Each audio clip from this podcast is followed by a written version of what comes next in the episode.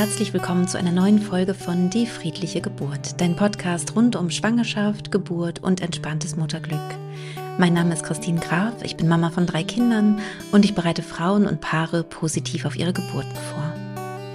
Ich freue mich sehr, dass heute wieder Dr. Wolf Lüth hier bei mir zu Gast ist im Podcast. Wir sprechen über das Thema Bauchgeburt oder auch Kaiserschnitt. Wir sprechen darüber, was ist eigentlich ein Kaiserschnitt, was ist eine Bauchgeburt, was ähm, für Gründe sprechen für eine Bauchgeburt. Es ist sinnvoll, eine Bauchgeburt zu planen oder sollte man lieber die äh, Geburt erstmal starten lassen und dann sozusagen wechseln, wenn man schon weiß, dass man eine Bauchgeburt benötigt.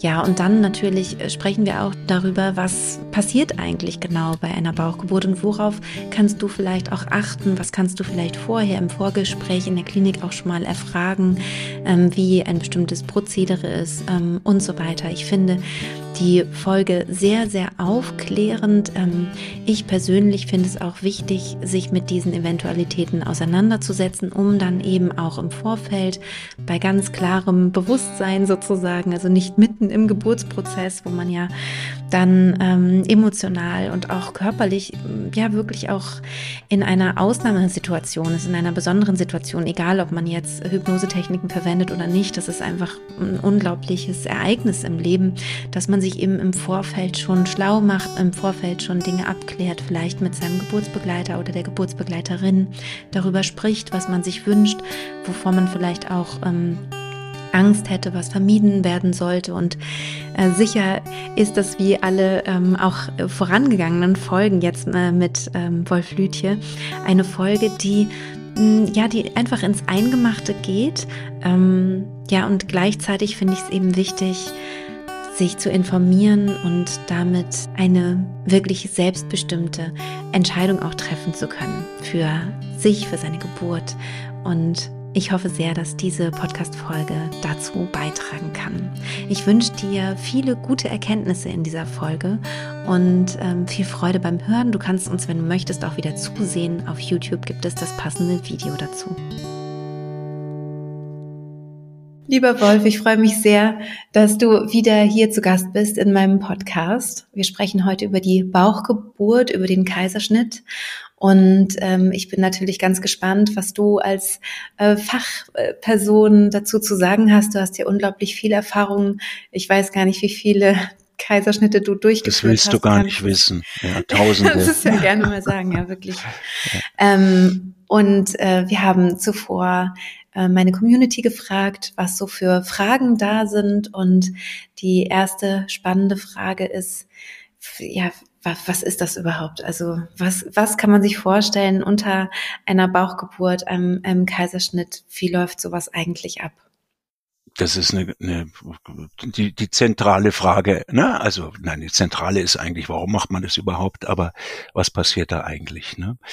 Also ich habe ja, ich muss fast sagen, leider ähm, weil ich ja Arzt bin und viel in leitender Position tätig war, war der Kaiserschnitt wirklich das, was ich am häufigsten leider gesehen habe, weil ähm, für eine physiologische Geburt brauchst du eine Haltung äh, und eine Hebamme, aber kein Arzt. Ne? Und in dem Moment, wo eine Intervention ansteht, dann sind wir halt Ärztinnen, Ärzte aufgerufen zu kommen. Und deswegen sehen wir das auch viel häufiger und den Kaiserschnitt natürlich als Hauptvariante am allerhäufigsten. Und das für jemand, der eigentlich die physiologische Geburt so liebt, ist es natürlich einerseits dramatisch, immer nur Kaiserschnitt zu machen, aber umgekehrt auch eine Herausforderung, den Kaiserschnitt selbst und vor allem auch den Rahmen immer wieder so zu stecken, dass es trotz allem eben als eine hilfreiche Maßnahme empfunden wird, die so wenig wie möglich traumatisiert, sowohl im körperlichen als auch im psychologischen Sinne. Jetzt muss man dazu sagen, wenn man die Entwicklung in der Medizin sich anschaut, das muss man sich wirklich mal vor Augen führen. Wahrscheinlich wird in kurzer Zeit der Kaiserschnitt die einzige Operation am offenen Bauch sein, die es weltweit noch gibt, weil wann wird denn operiert? Ja, klassischerweise zum Beispiel bei Krebserkrankungen. Die Zukunft der Krebsbehandlung liegt nicht im Operieren. Und wenn OP, dann kann man auch sehr komplizierte Krebsoperationen alle heute über sogenannte Schlüssellochchirurgie operieren. Das heißt, den Bauch zu öffnen wird eine Seltenheit werden. Und jetzt kann man das Kind ja nicht rausbeamen, man muss es rausholen aus dem Bauch, man muss ihm eine neue, eine neue Öffnung bieten, wo es rauskommt. Ihr sagt Bauchgeburt, finde ich alles gut. Es darf aber nicht euphemistisch darüber hinwegtäuschen, genauso wie der Begriff Kaisergeburt, ne, suggeriert ja so ein bisschen, dass wir es mit was ganz Einfachem zu tun haben. Es bleibt eine einfach blutige Operation, die wir heute ähm, toll gestalten können, ja, die auch sicher ist. Aber es bleibt einfach eine Operation. Das kann man drehen und wenden, wie man will. So. Ja, ich glaube, also warum ich mich für den Begriff Bauchgeburt entschieden habe, ist, ähm, weil ich merke, dass ein großer Schmerz bei vielen Frauen ähm, nachträglich da ist, weil sie das Gefühl haben, ich habe gar keine Geburt erlebt oder es hat keinen ähm, nicht den nicht den gleichen Stellenwert als also für sie als Mutter und ähm, da finde ich das total wichtig, wenn es wenn es zu einer Bauchgeburt kommt aus gesundheitlichen Gründen und man das eben weil es ging nicht anders, dass dann die Geburt ähm, am, am gleichen Stellenwert hat sozusagen für die Frau. Mhm. Ja, also den hat sie von dem, was es für sie bedeutet. Es kommt ein Kind zur Welt, hier unterstützt natürlich, aber es ist natürlich ihr, ihr, ihr Kind und es ist Teil ihres Gebärens natürlich, ne? Und da muss man immer sagen, der Weg ist das Ziel, ja, und ich, ich sage immer, das ist das Allerwichtigste, dass man sich überhaupt auf den Weg begibt und nicht schon vornherein, es gibt wenige Indikationen, wo man von vornherein sagt, der muss geplant werden, der Kaiserschnitt. In den meisten Fällen kann man den Weg wie lange auch immer ein Stück weit gehen und dann aus vielen guten Gründen erst den Kaiserschnitt machen. Und dann ist er eben sozusagen eine Intervention, die am Ende des Weges kommt. Und das ist dann nicht mehr so ganz bedeutend, glaube ich, auch für die Kinder. Ich glaube, denen ist es am Ende egal, ob sie jetzt gibt's Fragezeichen natürlich. Ne? Wir kennen den Sinn der Geburt ja noch nicht so richtig und ob jetzt dieses Durchtreten durch den Gebärkanal, durch den Beckenboden, ob das äh, so viel macht am und im Kind, auch aus holistischer Betrachtungsweise oder ob es am Ende egal ist, ob es jetzt auch ähm, sanft aus der durch die Bauchdecke geboren wird. Das ist ein großes Fragezeichen.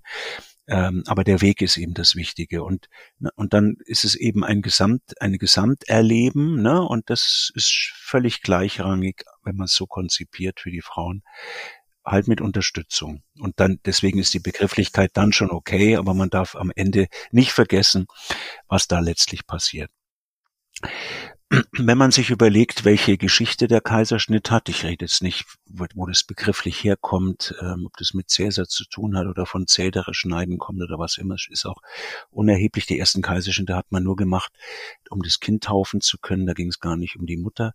Ähm, die waren ja auch meist OPs, die am Ende für die Mutter nicht gut ausgingen. Und ich weiß noch sehr gut, als ich in den 80er Jahren anfing, äh, Geburtshilfe zu machen, hatte man noch sehr großen Respekt vor dem Kaiserschnitt. Ja, und den haben wir in letzter Zeit völlig verloren. Ja, das ist einerseits gut, andererseits schlecht, weil wir einfach so viel entwickelt haben rund um den Kaiserschnitt, was was wundervoll ist, was großartig ist und was dieser OP letztlich auch ihren Schrecken genommen hat. Und wenn man es ganz einfach schildert, ja, dann denkt man sich, okay, hat der liebe Gott oder irgendwie äh, jemand uns Menschen da äh, doch ein Hintertürchen aufgemacht, wenn man sich vorstellt, wie wie prinzipiell einfach zumindest ein erster Kaiserschnitt funktioniert. Was man braucht, ist in dem Fall natürlich auch eine gewisse Grundhaltung, aber die ist fürs, für die Geburt viel wichtiger. Man braucht eigentlich nur irgendeinen Tisch, ja, egal wo der ist, und ein halbwegs scharfes Messer, ja, und natürlich eine Frau, die nichts spürt. Da reden wir aber gleich nochmal drüber. So, und der einzige Schnitt, richtige Schnitt, den wir machen, ist, dass wir die über ungefähr zehn Zentimeter einen Hautschnitt an der richtigen Stelle oberhalb des Schambeines machen, den sogenannten Pfannenstielschnitt, wie der heißt, maximal zehn Zentimeter. Äh, und dann muss man noch zwei Schnitte machen, einen in die sogenannte Muskelhaut und einen, aber das ist nur zwei Zentimeter, länger ist der nicht, schneidet man mit dem Skalpell auf und dann nochmal einen gleichen Schnitt an der Gebärmutter. Und den Rest, ja, kann man alles mit den Fingern operieren. Das heißt stumpf. Man kann die Gewebeschichten alles stumpf mit einem, mehreren Fingern aufdehnen, ja, mit dieser neuen Technik, ja, die aus Israel spannenderweise kommt, auch schon bald 40, 50 Jahre alt ist, würde ich mal sagen. Ich war der Erste in Bayern, der so einen Kaiserschnitt, diesen Miskaf-Ladach-Kaiserschnitt durchgeführt hat. Damals eine Revolution, ich erkläre das gleich nochmal. Und mit dieser fast, ja, geisterhaften Methode, wo man nur mit Händen arbeitet, ein Kind gesund ähm, aus dem Mutterleib zu heben, ist schon eine irre Sache. Ja, und entsprechend ist ja spannend, ähm, dass wenn man dann auch berücksichtigt, dass man nur ganz bestimmte Schichten, eigentlich nur drei, wieder nähen muss. Das ist der, der Uterus muss natürlich wieder verschlossen werden, nachdem der Mutterkuchen entfernt wurde, mit der Hand in der Regel. Äh, und dann muss man diese Muskelhaut noch nähen und die Haut. Und dann ist der Kaiserschnitt also ich habe den, man unterliegt ja dann sozusagen im Lauf seiner Karriere auch mal so Selbstansprüchen, dass man denkt, oh Gott, ich bin jetzt so gut, ich mache das jetzt in sieben Minuten, ja, und dann guckt man auf die Uhr, was ein völliger Quatsch ist, das habe ich auch schnell wieder aufgegeben, weil es geht gar nicht um die Zeit, sondern dass man das akkurat ordentlich sauber macht, dann ist es eben auch eine sehr blutarme Operation. Und eine, die ähm, so, so oder so einem relativ rasch von der Hand geht. Es gibt noch so ein paar Tricks, wie man das Köpfchen richtig entwickelt. Da reden wir vielleicht gleich noch drüber. Aber es ist wirklich kein Hexenwerk. Problematisch wird's, wenn Voroperationen mehrere Kaiserschnitte vorher waren, dann kann das mal relativ komplex und schwierig werden. Was einem da manchmal ein bisschen im Weg ist, ist die Blase, die da so vorne auf die, da wo man auch dann am Ende schneidet, ziemlich dicht an diese, diesen Schnittpunkt an der Gebärmutter rankommt. Aber ansonsten ist es eigentlich eine, eine wirklich überschaubare, auch einfache OP. Und das Spannende ist, offenbar hat irgendjemand auch den Frauen mitgegeben, dass alles, was sich rund um die Geburt abspielt, ja, und auch wenn es ein Kaiserschnitt ist, super gut verheilt.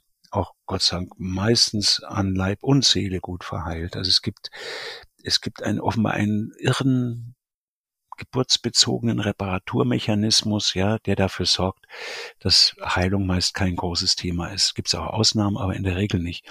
Ich bin mir sicher, wenn wir einen Kaiserschnitt äh, in der Gesamtbevölkerung machen würden, bei nicht schwangeren Menschen, ja, also im Grunde dieselbe Technik, nur mal die Bauchhöhle so eröffnen, wieder verschließen, äh, wäre unglaublich, wie viel Probleme wir hätten, Nachblutungen, äh, Infektionen und so weiter und so fort die man rund um Kaiserschnitt eigentlich so gut wie nicht sieht. Also eine wundervolle Methode, die einen jetzt erstmal glauben lässt, okay, also wenn das so easy ist, dann kann man es doch als Alternativ wählen, dann brauche ich doch mir gar keine Gedanken mehr über äh, die ganzen Themen der Geburt machen, mache ich doch immer Kaiserschnitt. Ja, so ist es ja nicht. Ne? Also auch wenn das für, für Mutter und Kind jetzt ähm, relativ sanft abgeht, hat's doch äh, auf vielen Ebenen eine große Bedeutung, wie ich zur Welt komme. Und vor allem bei der Mutter bleibt natürlich diese Narbe in der Gebärmutter, die, wenn sie noch so gut hält, eine Sollbruchstelle ist, ein Schwachpunkt ist, ja, in vielerlei Hinsicht. Erstens kann die halt leider bei Folgeschwangerschaften, vor allem bei der Geburt, dann einen Riss bekommen ähm, was nicht unbedingt drama immer dramatisch sein muss, aber man kann sich gut vorstellen, die Gebärmutter ist ja so ein, ein Wasserballon und der braucht eine intakte Hülle, um gut zu funktionieren. Und wenn da irgendwo eine Narbe drin ist, funktioniert er halt manchmal nicht so gut. Und das ist dann der Grund, warum dann eben manchmal Geburten, die immer problemlos versucht werden können, vaginal am Ende doch nicht ähm, ähm, physiologisch verlaufen, sondern einen Kaiserschnitt brauchen. Also ich habe viel weniger Sorge, dass so eine Narbe mal unter einer Geburt einreißt und uns große Probleme macht, als dass einfach die Tatsache, dass da eine Narbe ist, mehres bedeutet. Erstens, dass die Geburtsphysiologie gestört wird und zweitens, dass leider manchmal äh, bei den Folgeschwangerschaften sich der Mutterkuchen dann auch an und in dieser Narbe einnistet, kann man sich gut vorstellen, dass das problematisch ist, weil dieser Mutterkuchen sich dann nach der Geburt schlechter löst, ist das eine. Und manchmal, ne, der Mutterkuchen ist ja gnadenlos, der geht ja so lang auf Suche fürs äh, Suche von Futter für das Kind, Futter heißt hier Blut, ja, bis er was gefunden hat. Und man kann sich gut vorstellen, in der Narbe findet er das manchmal nicht so gut und dann wandert er in das Gewebe hinein, geht in die Muskulatur rein, so da überhaupt noch eine ist. Manchmal findet er da auch nichts und dann wächst er durch die, die ganzen Wände durch bis in die Blasenwand. Das nennt man dann einen sogenannten äh, durchwandernden Mutterkuchen, Plazenta percreta, ganz was Gruseliges, ähm, was man gut behandeln kann, aber erkennen muss im Vorfeld, ja, und das heißt auf jeden Fall ein schwieriger Kaiserschnitt, will dazu gar nichts näher erläutern. Ähm, aber das ist halt häufiger, wenn man einen Kaiserschnitt äh, und andere Operationen am Uterus gemacht hat. Also es gibt vieles zu bedenken, auch aus Sicht des Kindes. Wichtig, wichtig für mich ist vor allem, dass man den Zeitpunkt des Kaiserschnitts richtig wählt. Wir reden gleich auch noch über Indikationen. Aber ich sehe überhaupt keinen Grund, Ausnahmen bestätigen die Regel, einen Kaiserschnitt zu planen weil ähm, selbst wenn ich vorher einen Grund dafür habe, ja, also selbst wenn ich das mit der Frau übereingekommen bin, dass wahrscheinlich für sie in ihrer besonderen Situation der Kaiserschnitt die bessere Lösung ist, habe ich immer alle versucht zu überzeugen. Auf wen Blasensprung, Zeichen des Kindes, dass es jetzt bereit ist zu warten. Weil der große Vorteil, wenn man den Kaiserschnitt dann erst macht, dass die Kinder eben sich viel besser anpassen können, ja. Der häufigste Grund, warum ein reif geborenes Kind heute in eine Kinderklinik kommt, ist eine Anpassungsstörung im Kontext eines geplanten Kaiserschnitts. Natürlich, je mhm. früher der letztlich gemacht wird, also vor äh, vor dem errechneten Termin, desto höher ist die Wahrscheinlichkeit, dass das Kind dann möglicherweise auch mal Atemprobleme hat und zur Beobachtung in die Kinderklinik kommen. Das kann man wunderbar vermeiden, indem man diesen Kaiserschnitt eben nicht plant. Gut, warum machen es nicht alle? Es hat ökonomische und natürlich organisatorische Nachteile, die viele scheuen, darf aber für, für mich kein Grund sein, äh, eine bessere Geburtshilfe zu machen. Deswegen haben wir das auch bei uns ganz gut durchsetzen können, bei der Geschäftsführung so vorzugehen. Deswegen, ne? ja, deswegen lade ich dich auch immer wieder gerne ein in meinem Podcast, weil du einfach äh, jemand bist, der wirklich da ein Vorreiter ist, finde ich, und wo es wirklich um die Geburtshilfe geht, auch wenn es Widrigkeiten äh, gibt, aber ja, dass du eben sagst, es geht hier um die Mutter und das Kind. Und ähm, da finde ich, ist ein ganz, ganz großes, äh, also spielt es eine ganz, ganz große Rolle. Plane ich jetzt hier irgendwie meine Kaiserschnitte und habe immer dienstags um die und die Uhrzeit mein, meine geplanten Kaiserschnitte, wie auch immer, ähm, oder, oder darf das Kind selber entscheiden. Und das finde ich einfach großartig, dass es in deiner Klinik möglich war. Und damit hast du ja zeigen können, dass es ja, dass man etwas tun kann, um in diese Richtung zu gehen. Ne? Also mir ist völlig klar, dass in großen Kliniken mit über 3000 Geburten kann man sich gut vorstellen, ne? wenn die ja eh schon mal vorstellen, Geburtshilfe findet zu drei Viertel außerhalb von Regelarbeitszeiten statt, wo ich mein ganzes Team habe. Ne? Drei Viertel zu sogenannten Notbesetzungen. Man kann man sich gut vorstellen, wenn jetzt da nachts viele Frauen zu betreuen sind und dann kommen wegen mir noch in einer großen Klinik drei, vier Frauen mit Wehen, äh, die dann einen Kaiserschnitt auch brauchen, ja, dass das logistisch, organisatorisch schwierig wird. Da muss ganz anderen Rahmenbedingungen stricken. Bei uns war es schon auch schwierig bei fast 1500 Geburten. Wir haben es aber noch ganz abbilden können. Da muss ich ein bisschen die in Schutz nehmen, die sagen, Mensch, das kann ich nur bedingt anbieten und nicht sozusagen generell. Aber dass das der bessere Weg ist, darüber sind sich eigentlich alle Fachleute einig.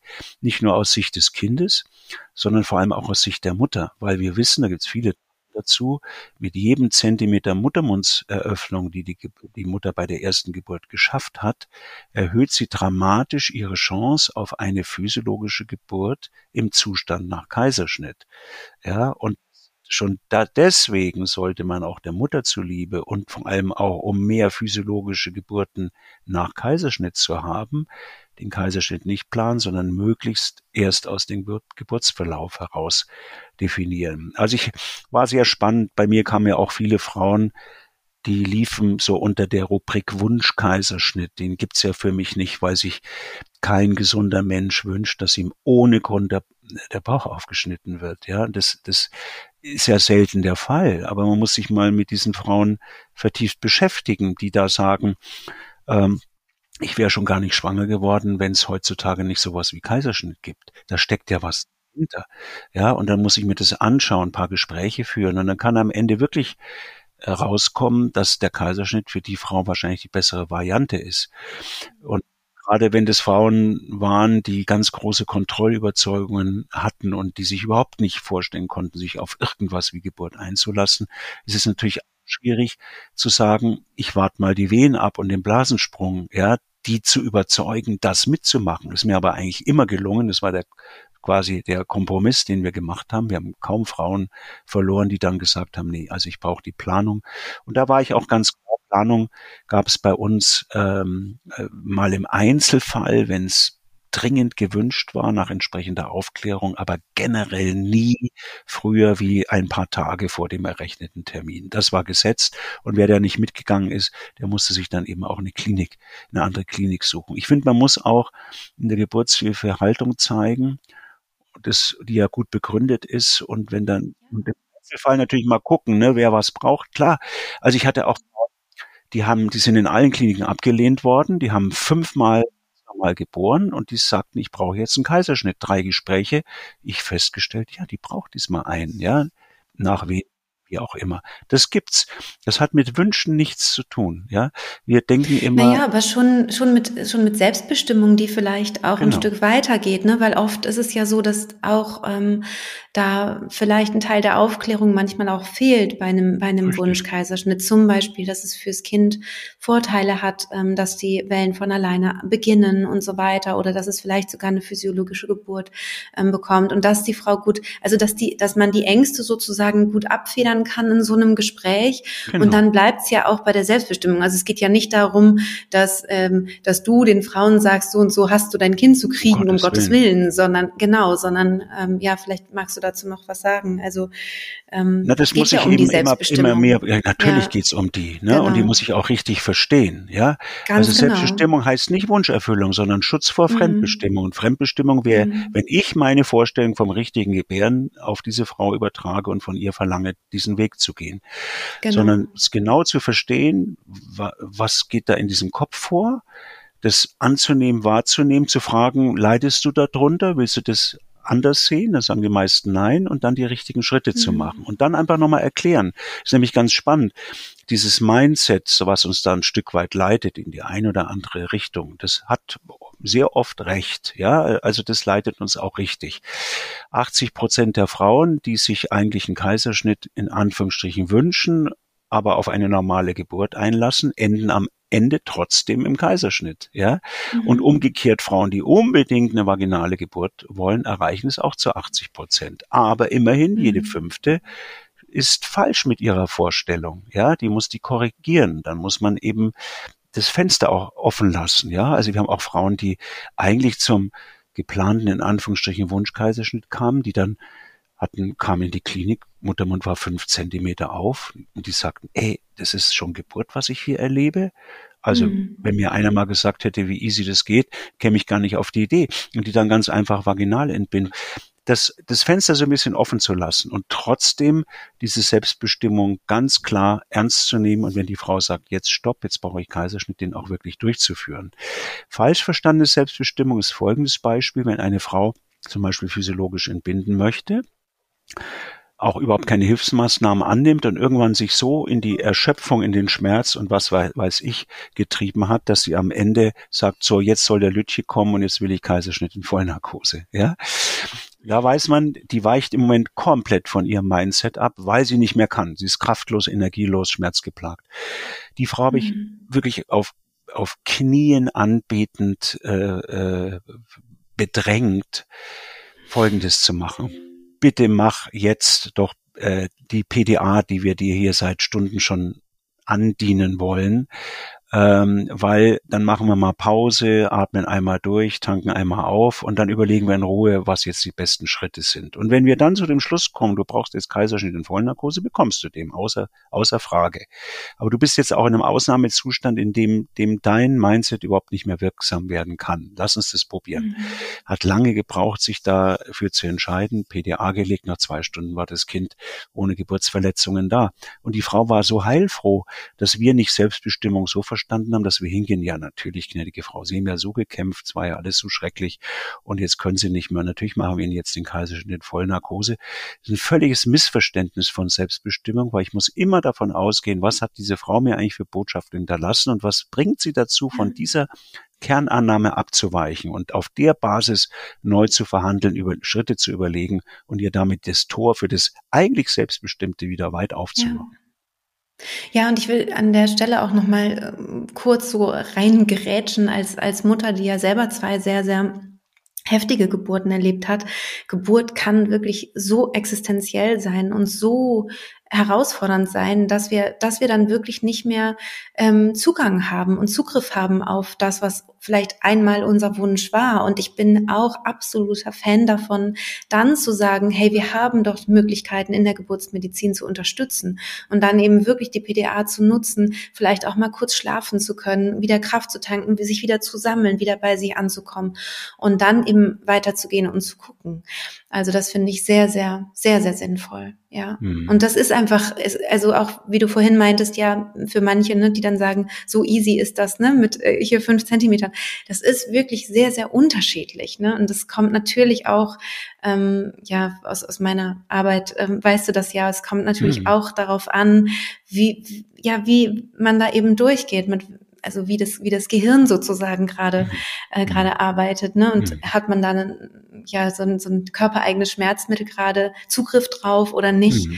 Ähm, da spielen so viele Faktoren rein, ähm, dass man da also nur, dass das jetzt nicht missverstanden wird, es gibt da keine Wertung. Ne? Die einen stellen sich mhm. so an und die anderen nicht und sind ganz toll oder so. Nein, es ist einfach wirklich eine unglaubliche Herausforderung, so eine Geburt.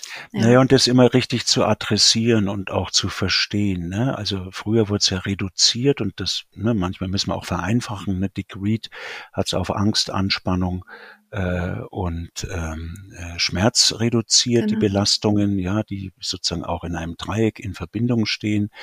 Energie ist auch ein Riesenthema, das hat er so ein bisschen weggelassen, das haben wir ja aus Corona gelernt. Und das sind, das ist so der Rahmen, den wir uns angucken müssen, der auch dann mal schnell dazu führt, dass Frauen sagen, ich kann nicht mehr, ich will nicht mehr.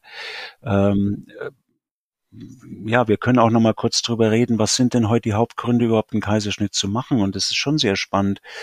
Das sind ganz selten die echten, echten Notfälle, ja. Also es gibt, es gibt ja nur einen echten Notfall aus meiner Sicht. Das ist, wenn der Mutterkuchen sich überraschend ablöst und das Kind von jetzt auf gleich keine mehr Versorgung mehr hat. Das ist auch der einzige Grund, wirklich einen echten Notkaiserschnitt, wo es auf jede Sekunde ankommt, ohne große Erklärung, wo man die mit wehenden ja. Fahnen OP-Rausch zu machen. Für genau. alles andere hat man Zeit, kann man in Ruhe mhm. überlegen. Es gibt, das wird zwar immer alles unter Notfallsektio äh, verschlüsselt, mhm. was ich ganz schrecklich finde, weil allein ja. diese Begrifflichkeit Frauen traumatisiert.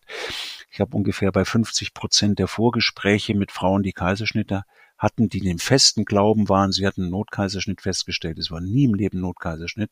Es war eine, da waren alle in Not, äh, nur nicht die Frauen des Kindes, sondern vielleicht nur der Geburtshelfer, der das schnell vom Tisch haben wollte, im wahrsten Sinne des Wortes, äh, und das halt so definiert hat, was ich ganz gruselig finde. Es war ein ganz normaler sekundärer Kaiserschnitt wegen was auch immer.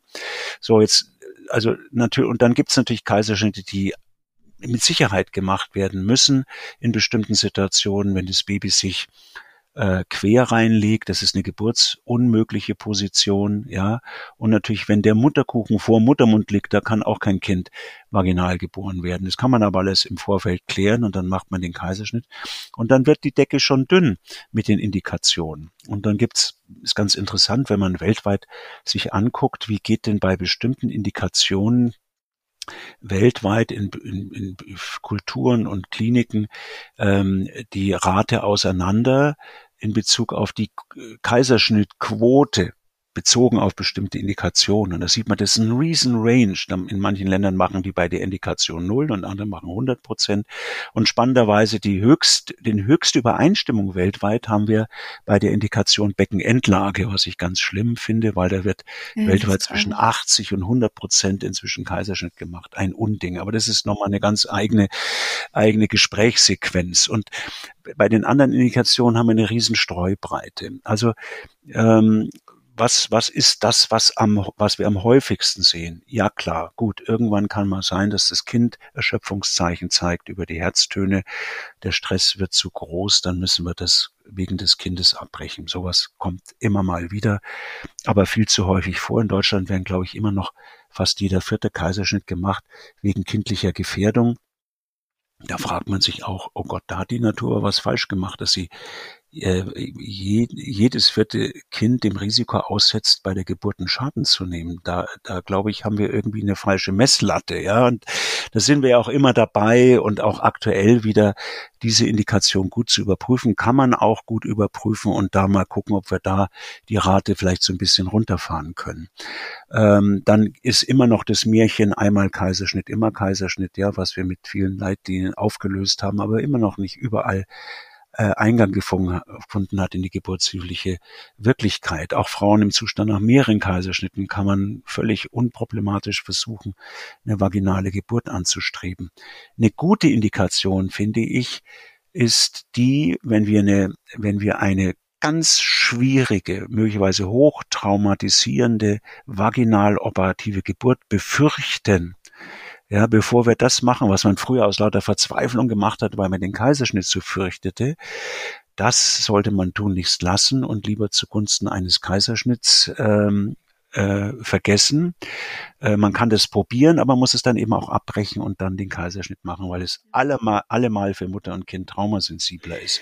Und ja, da, da hattest du ja Ende, auch, äh, ja. genau, da hattest du ja letztes Mal auch schon äh, das erwähnt, als wir über die vaginale operativen Geburten genau, gesprochen richtig. haben.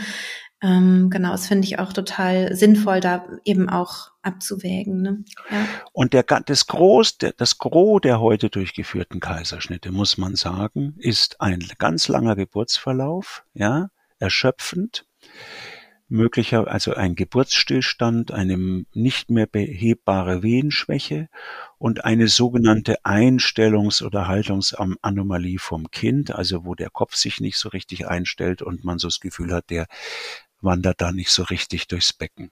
So, das sind dann, muss ich aber ehrlich sagen, immer so Verlegenheitsdiagnosen, weil kein Mensch eigentlich wirklich weiß, warum das diese Geburt am Ende nicht doch geklappt hat. Ja, also man wundert sich oft, dann macht man dann in solchen Fällen Kaiserschnitt und denkt sich wunder was und das nächste Mal kommt die Frau und kriegt spielend bei der zweiten Geburt ihr Kind und dann muss man sich fragen, stimmte denn unsere Arbeitshypothese überhaupt?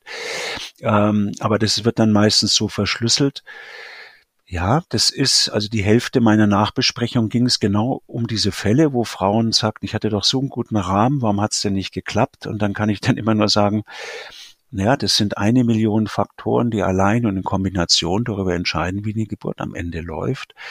Und da geht es am Ende nur drum, haben wir denn alle alles richtig gemacht? Ne? Haben Sie das Gefühl, dass Sie alles gegeben haben? Sind Sie gut informiert worden? Haben wir die Kontrolle gut reguliert? Haben wir äh, gute, für gute kontinuierliche Begleitung, Betreuung und Beratung gesorgt? War das Vorgehen abgestimmt? Äh, sind Sie irgendwie überrollt worden oder sind Sie eingebunden worden? Wer hat eigentlich was an welcher Stelle wie definiert. Ähm, wie ist man zu diesem Schluss gekommen? Haben wir wirklich alles ausprobiert, was es, was es an Möglichkeiten gibt?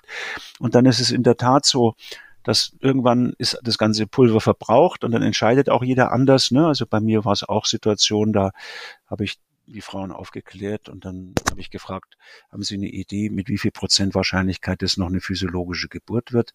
Da waren die oft sehr realistisch und dann haben wir halt gesagt, so, wenn man gesagt ist noch fünf Prozent, dann gab es Frauen, die sagen, also das ist mir wirklich zu wenig, dann da brauche ich mich jetzt nicht weiter quälen, jetzt bitte der Kaiserschnitt.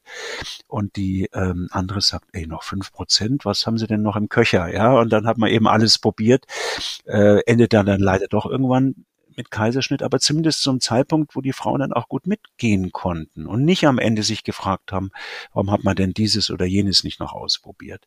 Und das ist, da wird man so ein bisschen zum Spielball der Beratung auch in den Kliniken, ja. Wer da wo, wie, welche Reise eigentlich mit wem noch veranstaltet. Und natürlich kommen da wahnsinnig viele Faktoren rein. Wie ist der Aggregatzustand der Klinik? Ist da viel wenig los? Welche wie motivierten Ärzte, Hebammen arbeiten da eigentlich gerade, ja? Also wird man sehr schnell, ne, was wer will, was in welcher Schicht noch erledigt wissen, was läuft parallel, was einen vielleicht dazu führt, die eine Geburt zu bremsen und die andere zu beflügeln. Ja, das sind ja alles Dinge, die die die man gar nicht mitbekommt zum Großteil, die aber natürlich mit einfließen in die Frage, wie Geburtshilfe läuft. Da haben wir natürlich auch, haben wir schon drüber gesprochen, die ganzen Strukturthemen, die wir haben, der Fachkräftemangel, ja. dass dass eine ja. Hebamme bis zu vier Frauen betreuen muss, da braucht man sich nicht wundern. Das steigt, weiß man auch, das steigert logischerweise massiv die Kaiserschnittrate, diese Rahmenbedingungen. Aber selbst wenn wir es davon befreit sehen und sagen, das hat alles hier bei dieser Frau nicht zugetroffen, ist es halt doch manchmal so, dass das dann der Notausstieg wird und man wählt ihn dann auch ganz bewusst, weil wenn man da auch irgendwie mal eine, einen gewissen Punkt überschritten hat, dann wird das Zuwarten auch zu einem nicht unerheblichen Restrisiko, weil dann eben Kaiserschnitte auch manchmal schwierig durchzuführen sind, doch dann auch verletzungsträchtiger sind, es häufiger zu Blutungen kommt und so weiter, mal unabhängig vom Kind, da unterstelle ich, dass es dem gut geht, dass man das eben auch entsprechend beobachtet hat. Aber da muss man dann irgendwann auch mal einen Schlusspunkt setzen. Aber meistens ist, setzen die Frauen selber den Punkt, weil sie nicht mehr können, weil sie erschöpft sind. Und das muss man dann auch schlichtweg respektieren. Ja, ja. Wenn es jetzt unter der Geburt zu so einer Situation kommt, also die ein oder andere Hörerin ähm, plant, denke ich mal, eine vaginale Geburt und, ähm, und sagt, okay, ich möchte mich aber informieren über die Bauchgeburt, was käme denn dann im Fall der Fälle auf mich zu? Also wenn dann eben ähm, das Team auch irgendwo um sie herum äh, sie dahingehend berät und sagt, jetzt sollten wir mal einen anderen Ausgang finden für das, ähm, für das Kind mhm. und die Mutter. Ähm, wie würde es dann eben weiter ablaufen? Also nach so einer Information? also erstmal wünsche ich mir natürlich, ähm, dass wenn das erstmal man diskutiert, also es ist ja viel häufiger so, dass ähm, Alternativen äh, diskutiert werden. Ja, also die Rechtsprechung zwingt uns ja auch bei kleinen Herztonveränderungen schon mal über eine relative Kaiserschnittindikation aufzuklären, was ein völliger Quatsch ist. Also ich wünsche mir, dass man wirklich, also dass entweder kommt die Frau auf uns zu und sagt, Mensch, ich kann nicht mehr, ich will nicht mehr, ist Kaiserschnitt eine Alternative oder ich habe so viel Angst und so viel Schmerz und die PDA wirkt nicht und was weiß ich alles. Oder ich, ne, ich habe jetzt schon drei Tage Wehen. Das erlebt man mindestens genauso häufig wie die Tatsache, dass die Geburtsbegleiter, Hebammenärzte irgendwie dann doch denken, okay, wir müssen jetzt Stand zu diesem Zeitpunkt wenigstens mal drüber reden, dass der Kaiserschnitt jetzt auch eine Option ist, die Geburt hier anders weiterzuführen. So, aber das muss man natürlich kritisch wählen, den Zeitpunkt. Wenn man aber dafür einen guten Grund hat, dann ähm, ist es ein, ein Gespräch. Man muss natürlich auch den Rahmen dafür setzen. Das heißt, es ist natürlich nicht toll, wenn die Frau dann wahnsinnig schmerzgeplagt ist und eine Weh nach der anderen hat, sondern muss man vielleicht auch mal eine Pause machen. Entweder hat sie die PDA, dann wird die nochmal kurz aufgespritzt oder man kann so einen Wehenblocker kurz geben, um mal ordentlich sprechen zu können und sagt, so, wir haben jetzt die und die Situation. Da gibt's jetzt die und die Möglichkeiten. Wir hätten das noch wir könnten das und das noch machen hat die und die Wahrscheinlichkeit auch auf, auf Erfolg, aber insgesamt schätzen wir jetzt die Wahrscheinlichkeit, dass das hier noch eine physiologische Geburt wird, so und so ein und wir brauchen jetzt Ihre Vorstellung, das was das für Sie bedeutet, unter Berücksichtigung auch Ihrer Befindlichkeit und so weiter, um zu einer Entscheidung zu kommen. So, und dann wird man über die Vor- und Nachteile eines Kaiserschnitts sprechen. Man wird darlegen, was man noch an Möglichkeiten hat und kommt dann zu einer Entscheidung, die dann völlig unterschiedlich ausfallen kann. Die einen sagen, ich möchte jetzt noch dieses oder jenes oder ich möchte noch einmal die PDA aufgespritzt haben, auch wenn die Wahrscheinlichkeit klein ist. Und die anderen sagen, nee, das ist, danke, dass Sie mich, äh, dass Sie es alles erklärt haben. Für mich ist jetzt Ende der Fahnenstange. Ich brauche jetzt den Kaiserschnitt. Naja, und dann je nachdem, wie viel Zeit man hat, meist hat man genug Zeit, würde dann ein Narkosearzt kommen und aufklären. Man macht ja bevorzugt den Kaiserschnitt in einer sogenannten Regionalanästhesie. Das heißt, man nutzt entweder die schon liegende Periduralanästhesie oder legt im OP eine sogenannte Spinalanästhesie, wo man den unteren Bereich ab Bauchnabel direkt äh, betäubt ähm, und führt dann in dieser Narkoseform den Kaiserschnitt durch. Was ist denn äh, der Unterschied zwischen einer PDA und einer Periduralanästhesie? Also der Unterschied ist, dass bei der Periduralanästhesie da geht man sozusagen nicht ins, in das Rückenmark hinein. Man durchsticht nicht die Rückenmarkshaut, sondern versucht mit der, mit der Nadel davor zu landen und dann ein Katheter in den Peridural, also Dura heißt hart, das ist die Haut, die man durchsticht, um in das Rückenmark zu kommen, da wo da auch die Rückenmarksflüssigkeit ist. Da kann übrigens, äh, Achtung, Achtung, denken immer, da sticht vielleicht einer mir in das Rückenmark. Das ist keine komplexe Struktur, sondern es sind Nervenfäden, Fäden, die da reinhängen, die von Flüssigkeit umgeben sind. Das heißt, da kann man normalerweise nie irgendwie Nerv treffen. Das passiert nicht, weil die immer ausweichen, dieser Nadel. Also nicht denken, da sticht jetzt jemand in meinen Rückenmark rein, ne? sondern man sticht in den Raum, wo die Nervenfasern quasi hängen, ja, in Flüssigkeit und das kann man ja selber mal ausprobieren. Die kann man schlichtweg nicht treffen, die werden immer ausweichen. Ja, also kann man ein Modell, ein Modell bauen, ein Modell bauen. Ja, man kann mal ein paar Fäden irgendwo reinhängen, ja, ja und dann versuchen die mit einer Nadel zu treffen. Das gelingt nicht, um sich's vorstellen zu können. So. Und bei der Periduralanästhesie wird so ein Katheter geschoben, der in diesem Vorraum landet und wenn man darüber Medikamente gibt, dann diffundieren die und machen eben eine Betäubung. Ja, das dauert länger, bis das wirkt. Und bei der Spinalanästhesie, wo man auch eine viel feinere Nadel nimmt, sticht man direkt da rein und betäubt sozusagen direkt hier äh, die Strukturen, die den Schmerz weiterleiten würden. Ähm, und das wirkt auch viel schneller. Nach zehn Minuten kann man eigentlich damit anfangen. Und dann finden die ganzen Vorbereitungen für einen Kaiserschnitt statt. Es sind ganz viele Leute. Man kommt in den OP, die Hebamme ist immer noch dabei, werden nochmal die Herztöne kontrolliert.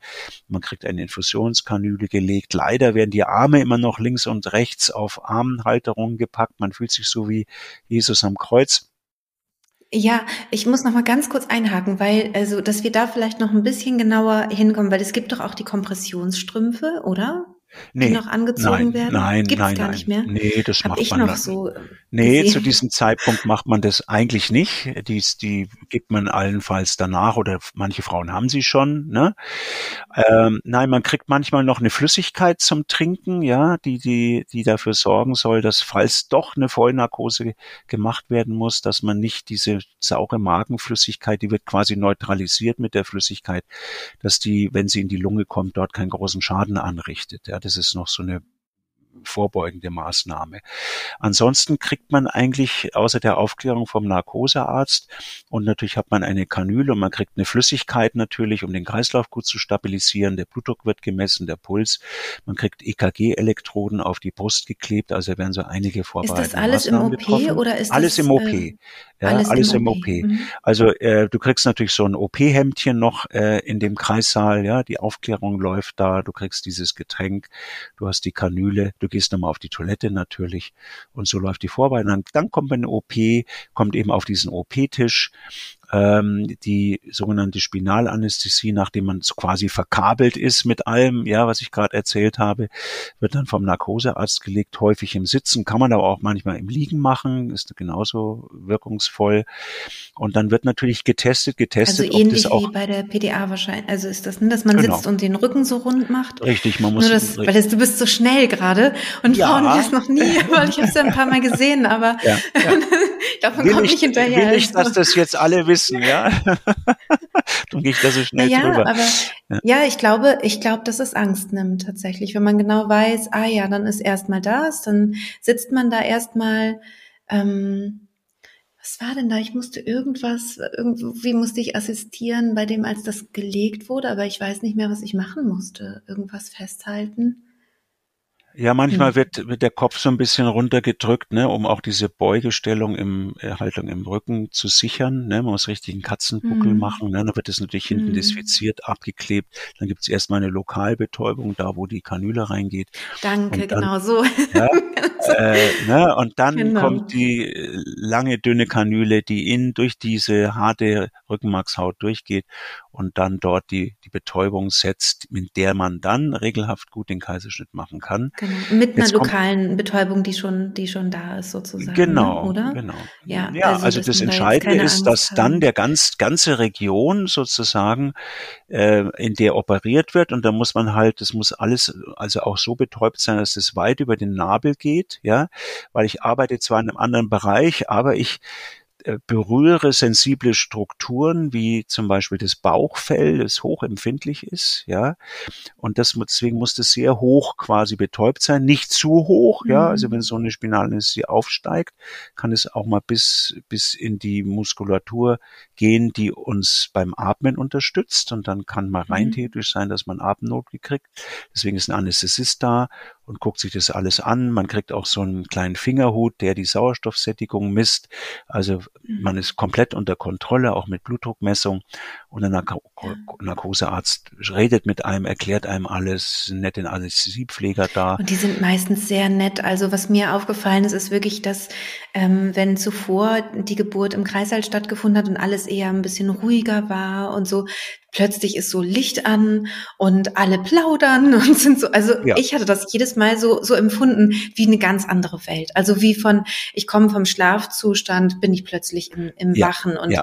alle sind, sind plötzlich äh, lustig und machen so ihren Job und man hat das Gefühl, man ist irgendwo Wollen in der hoffen, dass oder das, so. Dass sie das auch sind, genau. Ja, also dieser, irgendwie ganz was anderes, ja. Ja, das ist aber auch wichtig, ja, weil diese Plauscherei und dass man den Papa auch frühzeitig einbindet, ne, und mit dahinsetzt, äh, das führt alles zur Entspannung. Ja, aber es, wie gesagt, eine Sache ist, ich habe neulich mal ein Nachgespräch geführt mit einer Frau, die so enttäuscht war, dass sie einen Kaiserschnitt bekommen hat, dass sie gesagt hat, ich habe um, um Vollnarkose gebettelt, weil ich wollte das einfach nicht erleben, weil das für mich das Letzte ist, was ich erleben wollte. Man hat mir diesen Wunsch nicht erfüllt. Da muss ich ehrlich sagen, ähm, das muss man respektieren. Auch das muss man respektieren, wenn Frauen sagen, mir ist lieber, ihr beamt mich aus der Schwangerschaft in die Mutterschaft und irgendjemand garantiert mir, dass das Kind, was mir in den Arm gedrückt wird, auch wirklich meins ist. Aber ich will es nicht erleben, ja. Auch ja, wenn es ja. eine gefährlichere Form ist. Vollnarkose ist immer gefährlicher für Mutter und Kind als jetzt eine sogenannte Regionalanästhesie, mhm. ja.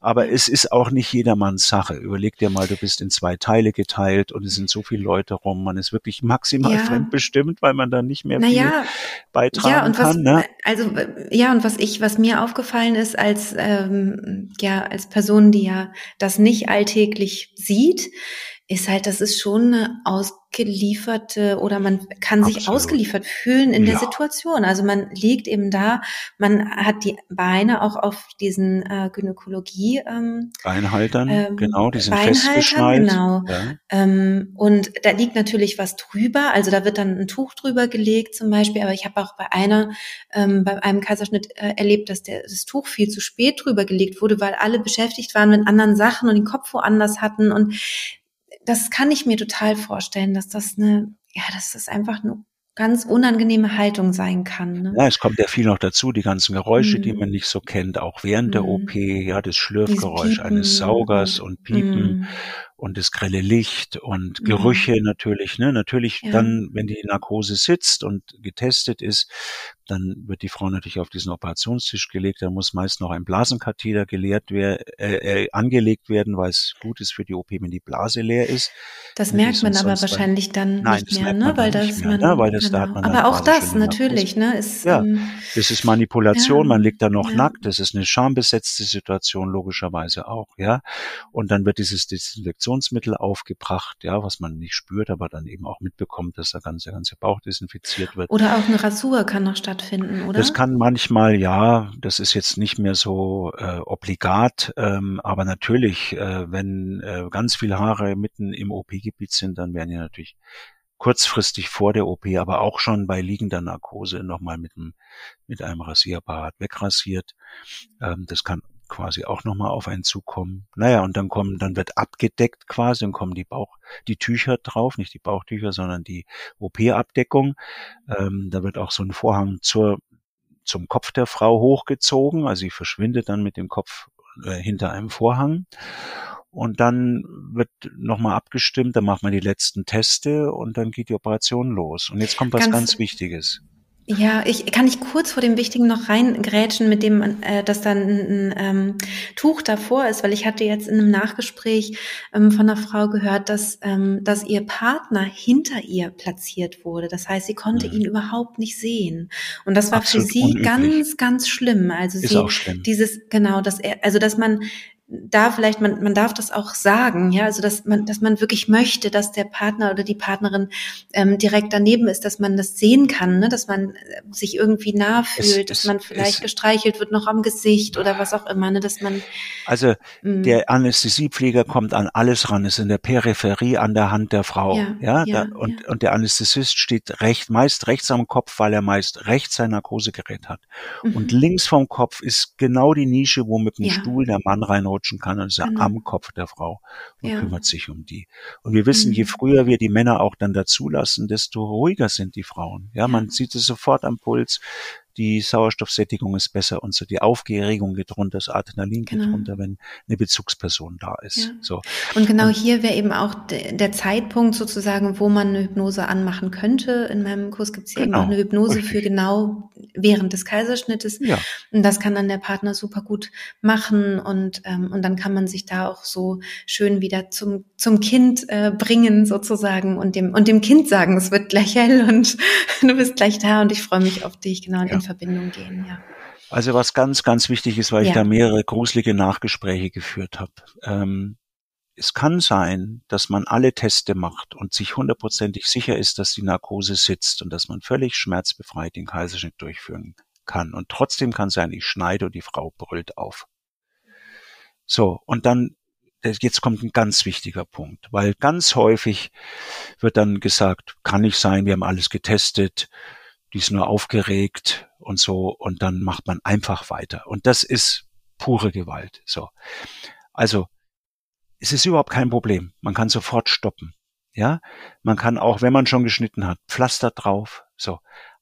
Alles nochmal runter und nochmal die Spinalanästhesie nochmal aufspritzen, wie wir sagen. Also nochmal Medikament geben. Ja, so und erst, und wenn das dann trotzdem nicht wirkt, wenn ich dann merke, dann dass das, ja, dann Vollnarkose. genau. Also das, dass man dann weitermacht und das machen Ja, viele, weil ja. sie sagen, kann doch nicht sein.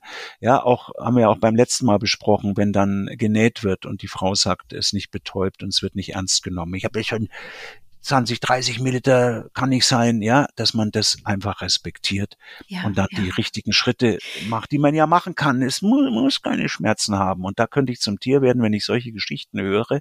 ja. Es ist pure Gewalt und Ja. es darf nicht passieren. Ja, Punkt. ja. Ist Also das heißt, genau, das heißt einmal für die Geburtshelfenden, die vielleicht ähm, hier den Podcast hören, stoppen, stoppen, stoppen. Also auf jeden Fall. Ähm, das Das ist überhaupt kein Problem. Ich mache genau, dann genau. Pflaster drauf. Ja, Ja, genau. Und dann kommt ganz alle alles Papier wieder runter, Frau wird Ja. aufgesetzt und Genau, nochmal gespritzt nochmal. und meistens funktioniert's dann, ja. Genau, genau. Und nicht sagen, die spinnt oder keine Ahnung, Ja. Psyche.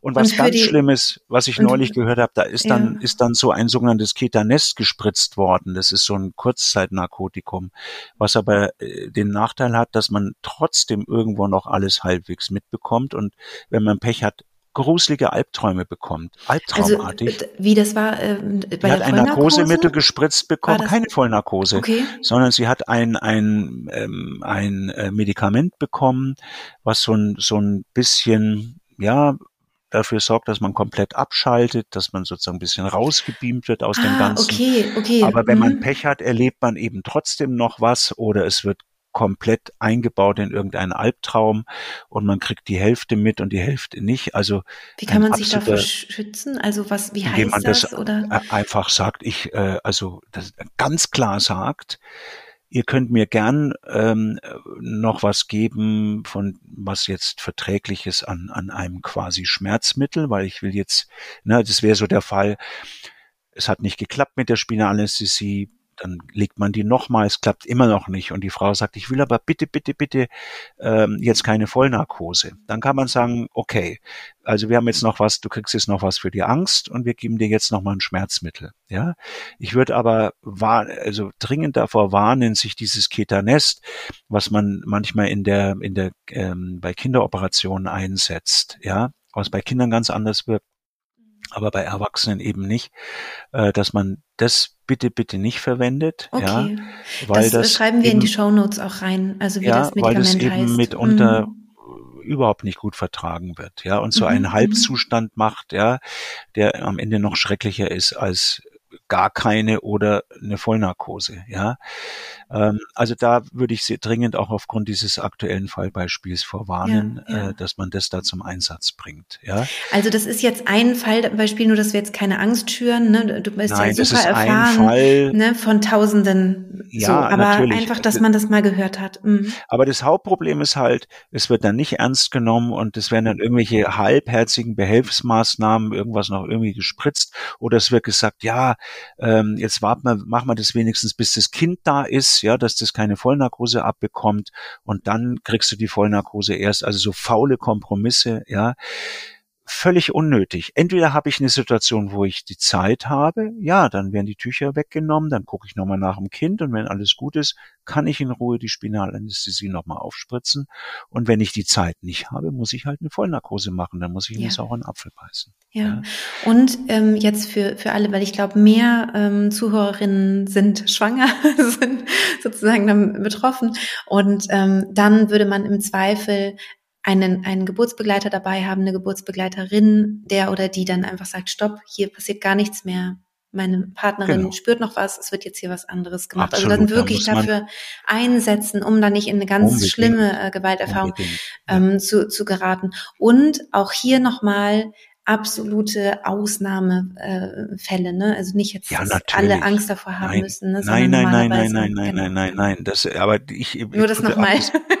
Ja, natürlich, das muss man schon in, ja. in richtige Relation bringen. Ja, ja. ja.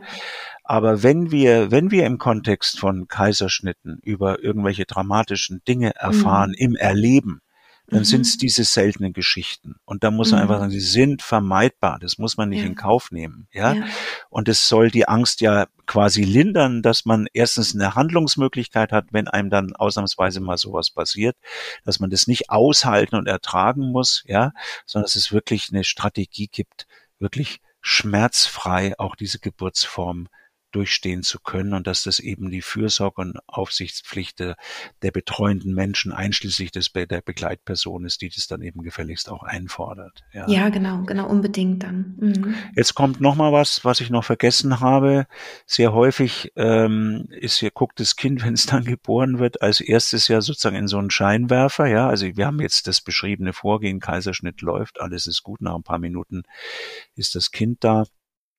Dann vielleicht noch eins, ähm, zwei Dinge, die da wichtig sind. Was leider noch viel gemacht wird, ist, dass man diesen Kristeller-Handgriff, den wir schon mal besprochen haben, dieser Fundusdruck, wird fast routinemäßig beim Kaiserschnitt durchgeführt. Das bekommt oft keiner mit. Das heißt, irgendwie wird oben drauf gedrückt, dass das Kind dann sozusagen durch die Bauchdecke flutscht, ja. Das kann man mal vorsichtig machen, ja. Aber es gibt wirklich Techniken, ähm, den Kopf mitzuentwickeln, äh, ohne diese Maßnahme. Ja, da gibt's wirklich gute Tricks. Und was im Moment gerade läuft, und da würde ich auch immer nachfragen, setzen Sie sogenannte Löffel oder Sauglocken beim Kaiserschnitt ein. Auch das wird äh, immer noch gemacht. Mir unverständlich, habe ich in 40 Jahren und Tausende von Kaiserschnitten nie machen müssen. Und was im Moment so ein bisschen gehypt wird, dass man dann den Schnitt kleiner macht, dann eine Sauglocke Glocke am Köpfchen anbringt, ja, weil man dann eben nicht mehr die Hand braucht, um das, das Köpfchen äh, durch die Bauchdecke auszuleiten, sondern es mit der Sauglocke entwickelt. Finde ich gruselig, ja. Nur um den Schnitt, also nur aus kosmetischen Gründen und sich dann noch brüstet, oh, wir haben acht Zentimeter nur gebraucht, ja. Da würde ich mal, ja, habt ihr eine Sauglocke verwendet? Ja, ja, ist doch kein Problem. Natürlich ist es ein Problem, ja. Eine Sauglocke ist eine schwerwiegende Intervention am Kopf des Kindes mit, mit möglicherweise auch äh, Folgen. Die, das macht man nicht ohne Grund. Das ist eine absolute Ausnahme, dass man das mal einsetzt, ja, wenn man überhaupt keine andere Möglichkeit hat. Aber das sollte, würde ich immer nachfragen, auch im Rahmen der Aufklärung, äh, setzen Sie sowas ein und dann muss einem auch vermittelt werden. Das machen wir nur im äußersten Notfall. Das kommt einmal bei 1000 Kaiserschnitten vor, nicht öfter.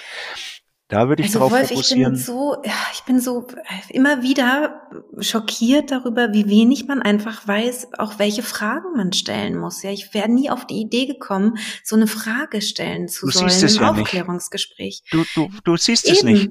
Ja, wenn du Pech hast, ja. spürst du auch gar nicht den Druck nee. da oben, weil du da noch betäubt bist. Aber manche ja, spüren sich plötzlich keine Luft mehr. Auch da mhm. sind schon Rippen gebrochen, auch da sind schon Rippen geprellt worden. Ja, mhm. und man kann wunderbar, äh, man kann heute wunderbar das Köpfchen sozusagen quasi in die Bauchdecke äh, einpassen mit der Hand, dann die Hand wegnehmen mhm. und dann kann man sehr schön entweder bei den schlanken Frauen durch die Bauchdecke oder bei den etwas ähm, Frauen mit ein bisschen mehr sozusagen auf den Rippen kann man ähm, durch die Muskelhaut hindurch hinter das Köpfchen gehen und es wunderbar durch diese Öffnung durchleiten, ohne dass man oben drauf drückt und ohne dass man Sauglocke macht. Ja, und mhm. das sind so Skills und Tricks, die leider nicht sehr verbreitet sind, die viele auch gar nicht kennen und können. Mhm. Und da mhm. müsste man eben noch arbeiten. Wir haben diese Technik so wunderbar weiterentwickelt, aber es wird zum Teil noch viel zu viel brutales Handwerk gemacht. Ne? Man kann das, das kann wirklich eine sanfte, blutarme, mhm. traumasensible OP sein, wenn man es ja. richtig macht. Ja. ja, ja. Und ich habe auch schon gehört, dass manchmal die Frauen gebeten werden, noch mitzudrücken. Also, dass ja, sie das auch kann man, Das können sollen. die durchaus machen. Das ist mhm. auch manchmal sogar wirkungsvoll. Und dann ja. haben sie so ein Geburtsgefühl auch noch ein Stück ja, weit. Ja, mhm. das klappt nicht immer und kommt auch nicht mhm. immer an, aber macht so eine Form von Selbstwirksamkeit, ja. Mhm. Und dann kommt ja was Wichtiges. Bei mir ist immer der Scheinwerfer weg. Das Kind hat nie einen Scheinwerfer ah, geguckt, ah, ja. Also nie ja. das grelle Licht. Ich brauche das ja. Licht zu dem Zeitpunkt nicht, wenn das Kind geboren wird. Mhm. Und dann kann man es machen, wie man will, aber dann ist entscheidend eben, dass man es bindungsfördernd macht. Ne? Das Kind wird geboren. Bei uns ist immer der Vorhang runter. Mhm. Und zwar so, dass wirklich natürlich keiner jetzt in diese OP-Wunde reingeguckt hat. Ähm, Ne, da gibt's ist gerade ein Riesenfall aus Australien, wo ein Vater gezwungen wurde, bei so einer sogenannten Kaisergeburt in den Bauch reinzugucken, der eine oh schwere Gott posttraumatische Belastungsstörung erlebt hat mit das Sexualstörungen, Trennung und ein Albtraum und der hat geklagt und ist nicht durchgekommen. Ja. Also da können die Glück, das Glück haben, wenn die, wenn ich der Gutachter wäre, würde ich dem sofort recht geben. So, aber man kann das so machen, dass eben wirklich der Blick aufs Kind gerichtet wird. Die Mutter sieht ihr Kind, ja. Dann man kann das Kind zur Mutter legen. Die Hebamme übernimmt es mit einem sterilen Tuch. Dann kann man einen zweiten Vorhang hochziehen. Man kann das Kind an der Nabelschnur lassen, kann die Nabelschnur spät abnabeln, ja, auspulsieren lassen, überhaupt kein Problem. Klar, wenn es wahnsinnig blutet, muss man das vorzeitig machen, aber sonst mhm. nicht. Und dann aber hat die Mutter ja ihr Kind. Das ist ja auch nicht äh, normal, ne? Also ist nicht selbstverständlich. Nicht, Diese genau, bindungsfördernde genau, Sexe ist nicht selbstverständlich, leider. Mhm. Mhm. Aber wir haben das zig Jahre gemacht, völlig unproblematisch im Verbund mit den Narkoseärzten. Ja, das Gar könnte man Problem. also auch, wenn, wenn noch Zeit ist oder im, im Geburtsvorgespräch eben auch erfragen, ne, ob das möglich wäre, die ja. Nabelschnur auspulsieren zu lassen. Ähm, Alles genau. überhaupt Und dass das Problem. Baby eben wirklich zum Bonding erstmal schön zur Mutter auf die Brust kommt. Genau. Und dann hat ja. die meistens ist dieser, dieser Strumpf, den die haben, ja, wo man die Knöpfe, ne? genau, mhm. kann man ein Bondingband, mhm. was immer ist, an der, auf der Brust. Mhm. Kind wird unten reingestopft quasi nach dem genau. Abnabeln genau. oder von oben der anderen Seite an der Nabelschnur. Dann sind die eine Einheit. Papa ist da, Kind ist zufrieden, wird schön warm gehalten. Und, dann, mhm. und dann macht man den Kaiserschnitt zu Ende. Ne? Die, der Hauptteil kommt danach. Kind ist nach drei Minuten da, dann hat man meist noch so 15 bis 20 Minuten, bis alles gut ist. Dann ist Pflaster mhm. drauf und dann wird die Frau äh, in ihr Bett mit Baby gelagert, kommt mit Baby in den Aufwachraum und dann macht die genau das gleiche Bonding wie jede Frau nach einer normalen Geburt. Gar kein Problem. Also die Kaiserschnitte, die ich ähm, mir anschauen durfte, da war es immer so, dass die, dass die Kinder ganz kurz der Mutter gezeigt wurden, dann erstmal woanders hin, dann wurden die Kinder untersucht und dann erst kamen sie ins Bonding. Völliger Quatsch, völlig okay. weg, weg kommt nur das, weg kommt nur das Kind, das mm. in Not ist. Das krank ist. Und wenn es ein Kind gut ist, bleibt es mm. bei der Mutter. Und ich brauche auch mm. bitte nicht immer einen Kinderarzt dabei, was, weil was soll das? Kind kurz zeigen und dann zum Kinderarzt, wenn das Kind schreit und ne, das braucht die Mutter, das braucht Bonding, beim Kaiserschnitt mhm. genauso wie nach einer vaginalen Geburt. Alles machbar, alles unproblematisch, alles ungefährlich, alles eben wirklich förderlich für Mutter-Kind-Beziehung und für gutes. Erleben auch des Kaiserschnitts. Es gibt überhaupt keinen Grund, ein fittes Kind der Mutter wegzunehmen, auch beim Kaiserschnitt nicht, nicht im Ansatz. Mhm. Und nur eine Rechtfertigung zu haben, dass der Kinderarzt dabei ist, dass er das gefälligst auch erstmal äh, mhm. äh, begutachtet, ist, sorry, völliger Quatsch. Also ich ja, ja. hoffe, dass das nicht weit verbreitet ist, kann es ah. aber nicht sagen. Es waren mehrere Kliniken, also ich war in unterschiedlichen Kliniken und immer war das so das Prozedere. Ich weiß nicht, ob das jetzt. Ähm, das sind aber alles Mythen umrankt der alte Rituale, für die es ja, null ja. Evidenz gibt. Ja, ja also das, da, da gut, hat jemand, jemand nicht in der Lage, einfach ein bisschen mitzugehen und die neuen Erkenntnisse auch umzusetzen. Ja, und auch, auch so absurde Sachen, dass, oder ich fand absurde Sachen, dass die Frau halt noch eine ganze Weile eben genäht wurde und der Mann mit dem Kind woanders hin ist und dann mit dem Kind gebondet hat, die Mutter lag da und ähm, also auch war auch jedes Mal so, ne? Also dass man da vielleicht auch äh, fragen kann, kann der Partner noch oder die Partnerin noch äh, im Raum bleiben, kann mein Kind auf meiner Brust bleiben, solange bis ja, ich genäht bin. Ne? Ja, also klar. diese, ja, ja. Auf ja, weil es, es wird dadurch so mechanisch. Also mir kam das halt so ganz mechanisch vor dadurch. Ne? Es war ja. irgendwie so, äh, dass ich dachte, dass man danach Schwierigkeiten hat, ne? einen guten Stillstart zum Beispiel. Es war auch eine der Fragen, die uns gestellt wurden, einen guten Stillstart zu finden, wenn wenn wenn diese Trennung so stattgefunden hat.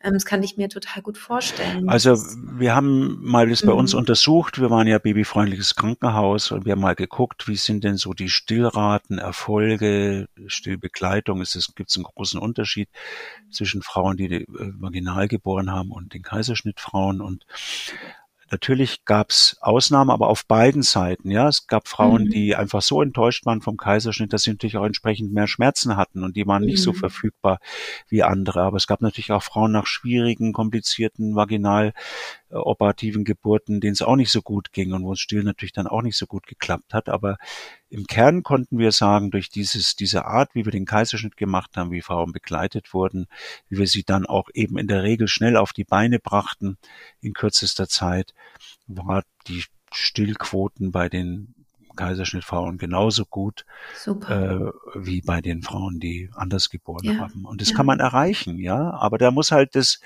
der ganze Kontext, was führt zum Kaiserschnitt, wie wird es begleitet, wie wird er durchgeführt, wie mache ich das Bonding schon im OP, wie wird dann auch eben wirklich geguckt, dass die Frauen schnell auf die Beine kommen, dass sie wirklich alles können, ja. Und stillen kann ich eben auch im Liegen, im Bett, das ist kein Problem, kann ich auch mit Kaiserschnitt, auch wenn ich erstmal 24 Stunden nicht so viel aufstehe. Also das kann man entsprechend fördern und ist dann auch unproblematisch. Ja, ja ganz ja. wichtig. Ja, super. Ich ähm, rausche mal, weil wir schon so, es ist immer so spannend, mit dir zu sprechen. Und es ist natürlich auch ein riesiges Thema. Da könnten wir natürlich da ganz, ganz viele Folgen, viele Folgen äh, machen. Vielleicht eins noch, was ich vergessen ja. habe. Manchmal wird ein Antibiotikum gegeben. Eigentlich in der Leitlinie steht, dass man das, wenn es noch nicht vorher gegeben wurde, bevor man anfängt zu schneiden, also schon in der Vorbereitungszeit ein Antibiotikum gibt. Da gibt es natürlich die große Diskussion um das, äh, ne, das geht natürlich auch aufs Kind über und dann haben wir die sogenannte Mikrobiomdiskussion. Ähm, da, es ist, hat ganz klar Vorteile für die Mutter laut Evidenzlage, weil die dann weniger Infektionen hat im Kontext vom Kaiserschnitt. Nachdem das aber eh eine extreme Seltenheit ist, haben wir uns entschlossen, das Antibiotikum entgegen der Leitlinie, sage ich mal vorsichtig, äh, erst dann zu geben, wenn abgenabelt wurde. Und die Real, sozusagen die, die Erfahrung hat uns recht gegeben. Wir haben deswegen nicht mehr Infektionen gesehen, überhaupt nicht. Es war eine absolute seltene Ausnahme. Also darum ähm, könnte man auch bitten. Vielleicht, da kann man ne? dann auch mhm. durchaus, ne, also Leitlinie ist ja kein Gesetzbuch, sondern eine Empfehlung, die sich schon auf eine gewisse Evidenz beruht, beruft, aber man kann in Abwägungen, auch in Bezug auf den Bedeutungskontext sagen, mir ist es aber lieber, mein, ich kriege jetzt erstmal kein Antibiotikum und das Kind kommt unbelastet zur Welt und ich nehme dieses mini-mini-Restrisiko einer Infektion in Kauf. Das kann man durchaus verhandeln, finde ich, ohne sich aus dem Fenster zu lehnen. Ja, ja. ja. Lass uns noch kurz durch die Fragen durchrauschen, ja, die uns äh, erreicht haben. Ähm, nach der Geburt, wie oft, was sind die richtigen Schmerzmittel? Das kommt ähm, sehr drauf an, äh, auch auf das persönliche Schmerzempfinden, was in Abhängigkeit der Kontextumstände natürlich unterschiedlich ist. Wenn ich brutal erschöpft bin, ja, ist was anderes, als wenn ich einen geplanten Kaiserschnitt habe, ja. Ähm, und entsprechend ist auch die, die Schmerzempfindlichkeit äh, niedriger oder höher. Also bei uns sind wir regelhaft mit ganz einfachen Schmerzmitteln, die wir aus der Apotheke kennen, Ibuprofen oder ähnlichem, klargekommen. Ganz selten, dass wir mal ein Opiat geben mussten, aber auch das kann man geben, auch beim Stillen, das ist kein Problem. Manche, wenn die Periduralanästhesie noch liegt, kann man die natürlich weiter für die Schmerzbetäubung verwenden. Das ist durchaus legitim, kann man machen. Aber bei Wie uns war es wie lange kann man das? Na, das kann man äh, ein, zwei, drei Tage machen, ja. Aber meine Erfahrung ist die, sagen wir mal so, im Schnitt, ja, brauchten die Frauen von diesen eher einfachen Schmerzmedikamenten, die natürlich hoch dosiert, maximal 24 Stunden Schmerzmittel. Dann waren die, dann haben die meisten auch schon geduscht und waren so weit mobil, dass sie weitestgehend darauf verzichten können, konnten zumindest auf die routinemäßige Gabe und nur mal eine genommen haben, wenn es ihnen nicht so gut ging. Also das ist eigentlich erstaunlich auch, ja, wie schnell Kaiserschnitt dann auch überwunden wird, wie wenig, relativ wenig Schmerzen man hat, aber sehr individuell, also immer ernst nehmen, ne, nicht sagen, ey, komm, sonst gehen wir immer nur maximal zwei Tage Ibu. Die hat jetzt schon dreimal dieses sogenannte Dipitolor, Opiat abgegriffen. Da stimmt was nicht. Natürlich muss man sich, muss man gucken, warum hat die so Schmerzen, kann auch ernsthafte organische Gründe haben, zum Beispiel eine Nachblutung oder irgendwas in der Richtung oder eine an sich anbahnende Infektion.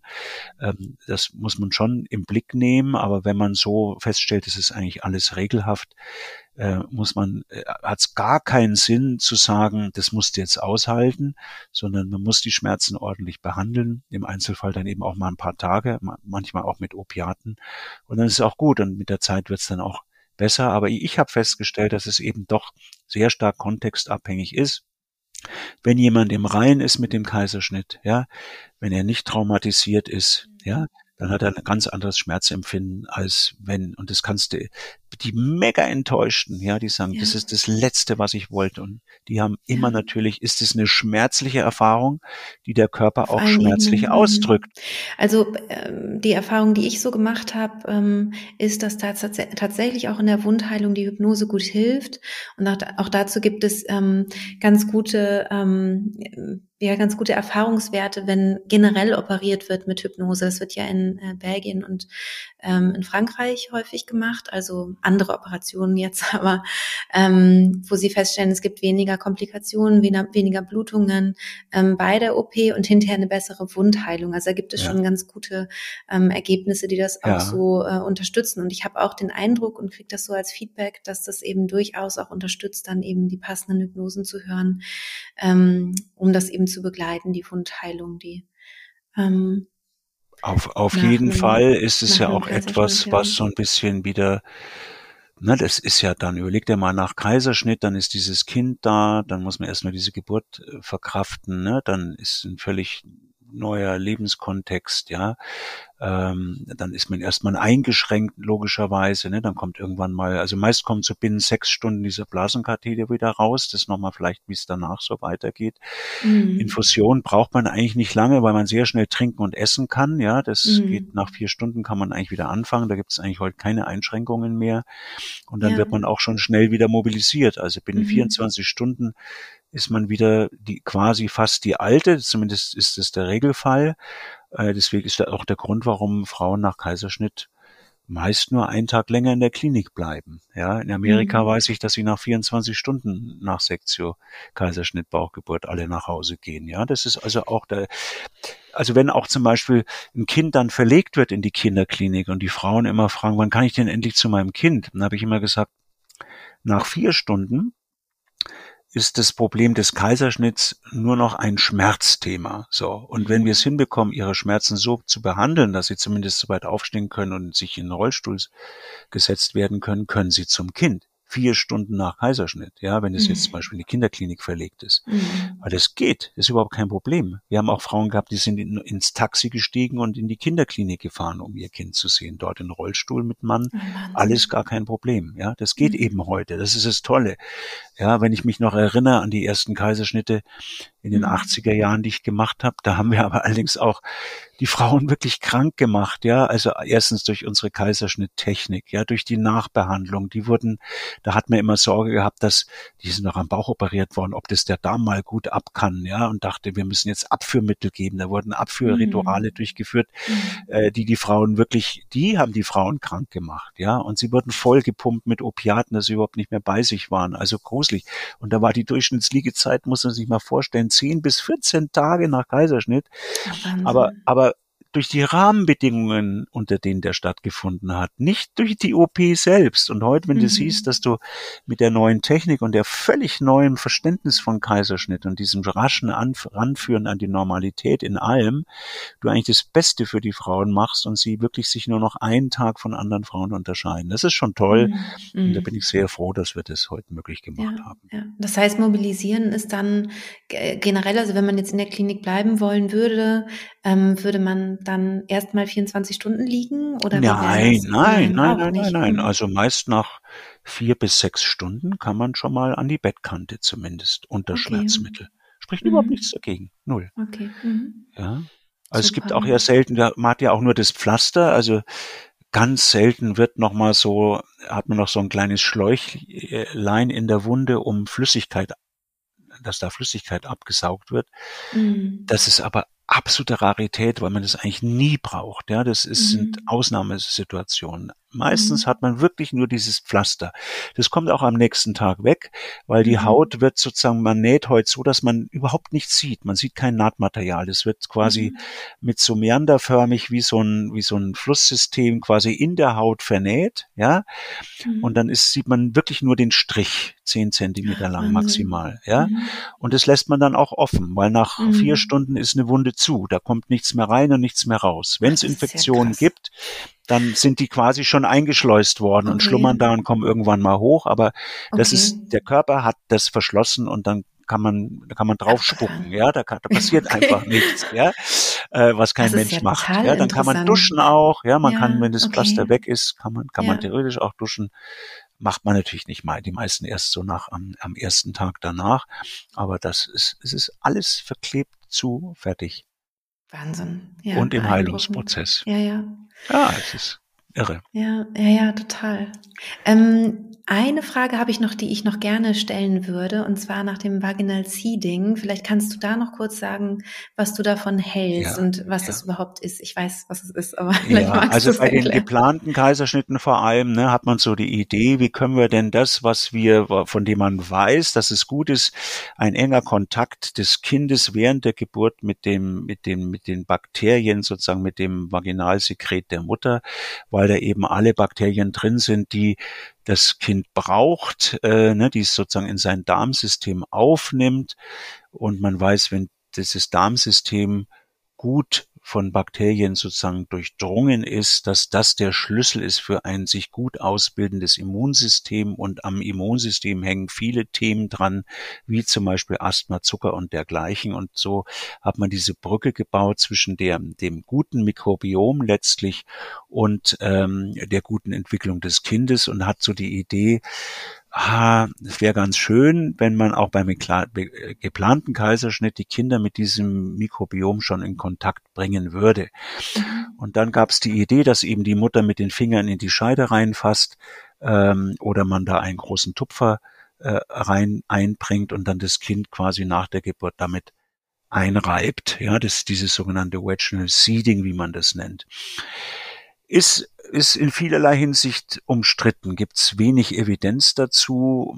Ähm, natürlich rein potenziell, äh, aber das hat man ja bei einer vaginalen Geburt auch, kann man natürlich da auch ähm, unerwünschte Keime aufs Kind übertragen, ja, die ihm ansonsten erspart blieben, aber das wäre für mich gar nicht so das Argument. Äh, es gibt interessante Untersuchungen, die mich jetzt auch wirklich sehr erstaunt haben, aber da würde ich abwarten, vielleicht kommt äh, morgen wieder eine ganz andere raus da hat man eben untersucht, wie sich das Mikrobiom bei den Kindern entwickelt in Abhängigkeit von Vaginalgeburt, Kaiserschnitt, Gabe von Antibiotikum unter Geburt, ja, nein. Und man hat interessanterweise festgestellt, dass äh, man den, den, einen Unterschied eigentlich nur da festgestellt hat, wo ähm, Frauen einen Kaiserschnitt hatten und danach ihr Kind nicht gestillt haben.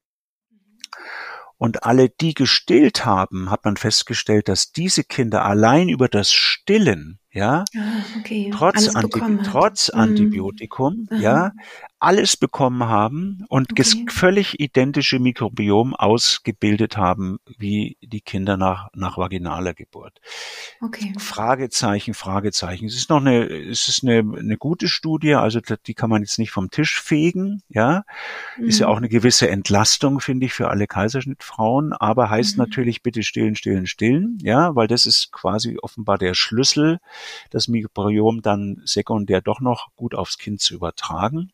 Mhm. Ähm, aber, und von daher ist, vielleicht muss man das mit dem Seeding wieder ein bisschen relativieren. Aber der beste Weg ist natürlich, den Kaiserschnitt auch erst dann zu machen, wenn die Geburt losgeht.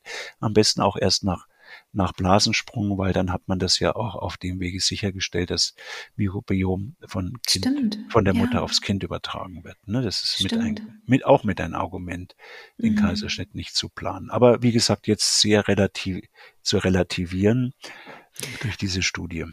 Man könnte, man könnte es quasi trotzdem machen, weil man sagt, ähm, na ja, so ist es am nächsten noch dran. Vielleicht gibt es doch irgendwelche Vorteile, die man jetzt nicht kennt. Man macht damit nichts falsch, ja. Also Genau, auch das das, meinte ich jetzt, ne? Risiko, Mhm. da Keime zu übertragen, würde ich klein sehen, weil Mhm. äh, ne, wir äh, klar, wenn eine Mutter Streptokokken hat, ähm, ist es die Frage, ob man die noch verstärkt jetzt aufs Kind Mhm. überträgt, aber dem, denen ist das Kind ja sowieso ausgesetzt unter der Geburt Mhm. auch. Und ähm, die, das sind ja äh, Frauen, die in der Regel zumindest Stand heute ohnehin ein Antibiotikum unter der Geburt schon bekommen haben Mhm. oder dann eben auch zur Geburt ohnehin bekommen. Ja, Ähm, beziehungsweise habe ich da auch noch ein Interview im Petto, wo wir darüber diskutieren, über, ähm, Über genau, was? Eine, mit, mit einer Hebamme ähm, über die Streptokokken. Ja, ja. genau. Und was man da, ja, ja. Aber es ist noch Das so ein ist- anderes großes Fass. So. Dann Es ist ein auch eine weitere Podcast-Folge ja, dazu. Ja, genau. also da auch da muss, ist es ein lernendes System. Mhm. Ähm, wir müssen froh sein, dass wir diese Keime identifiziert haben und dass wir Mhm. zumindest über, uns über richtige Strategien überlegen. Ne? Das ist übrigens ganz interessant. Die, der Streptokokken-Hype kam aus Amerika, weil ich weiß nicht mehr wer, aber ich glaube von einer ganz wichtigen politischen Person in Amerika, ich glaube, war sogar ein, ein Präsident, der hat ein Kind an einer Streptokokken-Sepsis verloren und dann Mhm. wurde das, dann wurde wahnsinnig viel geforscht und entwickelt und gemacht und inzwischen sind wir vielleicht dabei, ne, dass wir das Kind mit dem Bade ausschütten und ähm, viel zu viel machen. Aber da sind die Bücher noch nicht geschlossen. Da müssen wir noch mehr Futter von den Mikrobiologen in Richtung Mikrobiom bekommen, um das richtig Mhm. zu verstehen und einzusortieren.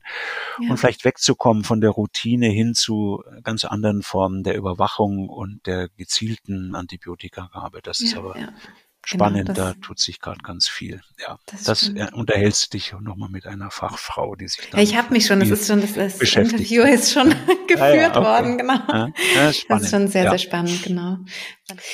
Super. Wolf, ich danke dir ganz herzlich. Ähm, es gibt noch, Vielleicht- es gibt noch mehr Fragen, weiß, aber du, noch- du wolltest noch was sagen. Noch ein Mhm. abschließendes Wort Ja, vielleicht. auf jeden ne? Fall, Also in unbedingt. meinen Nachbesprechungen, ne, die ich ja tausendfach durchgeführt habe, die Mhm. Hälfte, kann man fast sagen, waren Frauen, die wollten verstehen, warum sie einen Kaiserschnitt bekommen haben. Ja, Mhm. und dann haben wir kurz geguckt, äh, haben die Indikation nochmal geprüft, für richtig befunden. Wir haben festgestellt, alles ist eigentlich gut gelaufen. Die Frau hat nichts falsch gemacht, das Kind hat nichts falsch gemacht, die Geburtshelfer haben nichts falsch gemacht. Sie ist gut betreut worden. Eigentlich war alles schick und alles gut. Und dann nochmal einfach diesen Kernsatz nochmal verinnerlichen, der an der Traurigkeit nichts ändert, weil ein Wunsch ist nicht erfüllt worden. Ähm, aber, aber es ist zumindest wenigstens keine Traumatisierung entstanden. Noch einmal sich klar werden, ja. Ähm, es gibt so unendlich viel Faktoren, die wir zum Teil nicht kennen und wenn wir sie kennen, gar nicht in ihrer Bedeutung abschätzen können, die einzeln oder im Verbund am Ende darüber entscheiden, ob eine Geburt physiologisch oder in einem Kaiserschnitt oder in Intervention endet. Und das ist schlichtweg nicht vorhersehbar, nicht planbar, nicht kontrollierbar und ist auch niemandens Schuld, ja. Und es ist auch kein Versagen der Mutter und oft auch nicht Versagen der Geburtshelfer, sondern das muss man dann irgendwann mal, wenn all das gecheckt und geprüft ist, auch mal abhaken. Das Schlimme ist, wenn man im Nachgang Zweifel am Vorgehen hat. Dann kann ich das auch gut verstehen, weil man denkt, hätte, hätte, hätte. Aber wenn der Rahmen, wenn das alles eigentlich beantwortet werden kann, nein, da hat nirgendswo irgendjemand was falsch gemacht, dann muss man, ne, dann hilft es einem auch nichts, wenn, wenn einem einer sagt, sei doch froh, du hast ein gesundes Kind, sondern muss man das wahrnehmen und sagen, ja, das ist auch traurig. Sie haben nicht das bekommen, was sie sich vorgenommen und, aber sie haben zumindest doch alles dafür getan, dass es vielleicht beim nächsten Mal klappt. Und ich kann Ihnen sagen, Sie gehören in die Gruppe meiner Erfahrung von Frauen, die dann beim nächsten Mal eine 80, 90 prozentige Wahrscheinlichkeit haben. Wenn Sie dann vielleicht auch mal noch mal ein bisschen an dem Rahmen basteln, vielleicht sind Sie sogar jemand, der dann der dann sich zu Hause sogar sicherer fühlt in so einer Situation und dann noch entspannter ist. Sie haben es mit einem anderen Kind, einer anderen Situation, Sie sind auch erfahren zu tun. Und der Muttermund war acht Zentimeter offen. Also vieles, vieles bringen Sie mit, dass es vielleicht beim nächsten Mal klappt. Und dann ist der Grundstein gelegt dafür und der liegt daran, dass Sie es zumindest probiert haben und den Weg bis an Ihr persönliches Absolut. oder das Ende des Kindes ja. oder der Geburtshilfe gegangen sind, gut betreut, ja. Und ja. das ist der Schlüssel. Und dann wird die Enttäuschung auch kleiner. Ne? Ja, die Enttäuschung ja, ist groß, wenn, wenn, wenn man am, am Ende zweifelt am Recht, an der Rechtmäßigkeit des Vorgehens. Ja. ja, oder wenn man eben das Gefühl hat, das habe ich auch häufiger gehört, dann war das ja alles umsonst. Ich habe jetzt hier drei, drei Tage äh, gekämpft und dann am Ende war es doch nur ein Kaiserschnitt, das hätte ich, hätte ich mir ersparen können. Und dann eben zu sagen, nein, jede Kontraktion ist, ähm, bringt dem Kind der, was. Und, ne, der also, Weg ist das Ziel. Absolut. Und, und die Erfahrung zu machen, das, was es heißt, Kinder zu haben, dass man Ängste hat, Schmerzen hat, Kontrollverlust hat, sich hingeben muss, einlassen muss, äh, dass man an, energetisch an den Rand kommt. Diese Erfahrung einmal mitzumachen, egal was am Ende rauskommt, ist so entscheidend für, für eine gute Bewältigung des danach, ja. Und die allein das Wunder, dass Menschen in der Lage sind, äh, ein, mindestens ein Jahr sich 24 Stunden mit jemand äh, auseinanderzusetzen, mit einer Dauerverfügbarkeit, der seine Bedürfnisse nicht einmal ordentlich äußern kann, ja, das zu bewältigen geht nur, wenn ich entsprechend vorbereitet und gebrieft bin. Und darum ist es nie umsonst, sich auf den Weg in eine Geburt zu machen, auch wenn es am Ende ein Kaiserschnitt wird. Das ist so meine finale Botschaft. Ich danke dir, Wolf. Super. Gerne, gerne. Immer wieder. Dann, immer wieder, genau. Ich komme bestimmt Mal. wieder Wir auf dich noch zurück. Themen finden. Ja, okay. Genau. Ich danke dir. Alles Gute. Ja, das war's mit dem Interview mit Wolf Lütje. Ich hoffe sehr, dass du viel für dich mitnehmen konntest, ähm, dass alles, was vielleicht auch Unsicherheiten jetzt erstmal gemacht hat, weil es neue Informationen sind, was ich total nachvollziehen könnte, ähm, dann im Nachgang aber ganz viel Entspannung reinbringen kann. Ähm, ja, weil du einfach weißt, was auf dich zukommen würde im Fall eines Kaiserschnitts und ja, dass du dementsprechend dann die Gespräche so führen kannst, dass du dich damit am Ende ähm, wohlfühlst und dich auch sicher fühlst mit dieser Variante der Geburt. Ich wünsche dir auf jeden Fall so oder so alles, alles Gute in deiner Schwangerschaft, eine positive und selbstbestimmte Geburt, egal ob es eine vaginale Geburt wird oder eine Bauchgeburt wird und äh, dass du natürlich stolz bist auf dich, auf dein Kind, auf dein Geburtserlebnis, ganz egal, wie es äh, dann am Ende aussieht. Ich wünsche dir von Herzen alles Liebe und bis bald, deine Christine.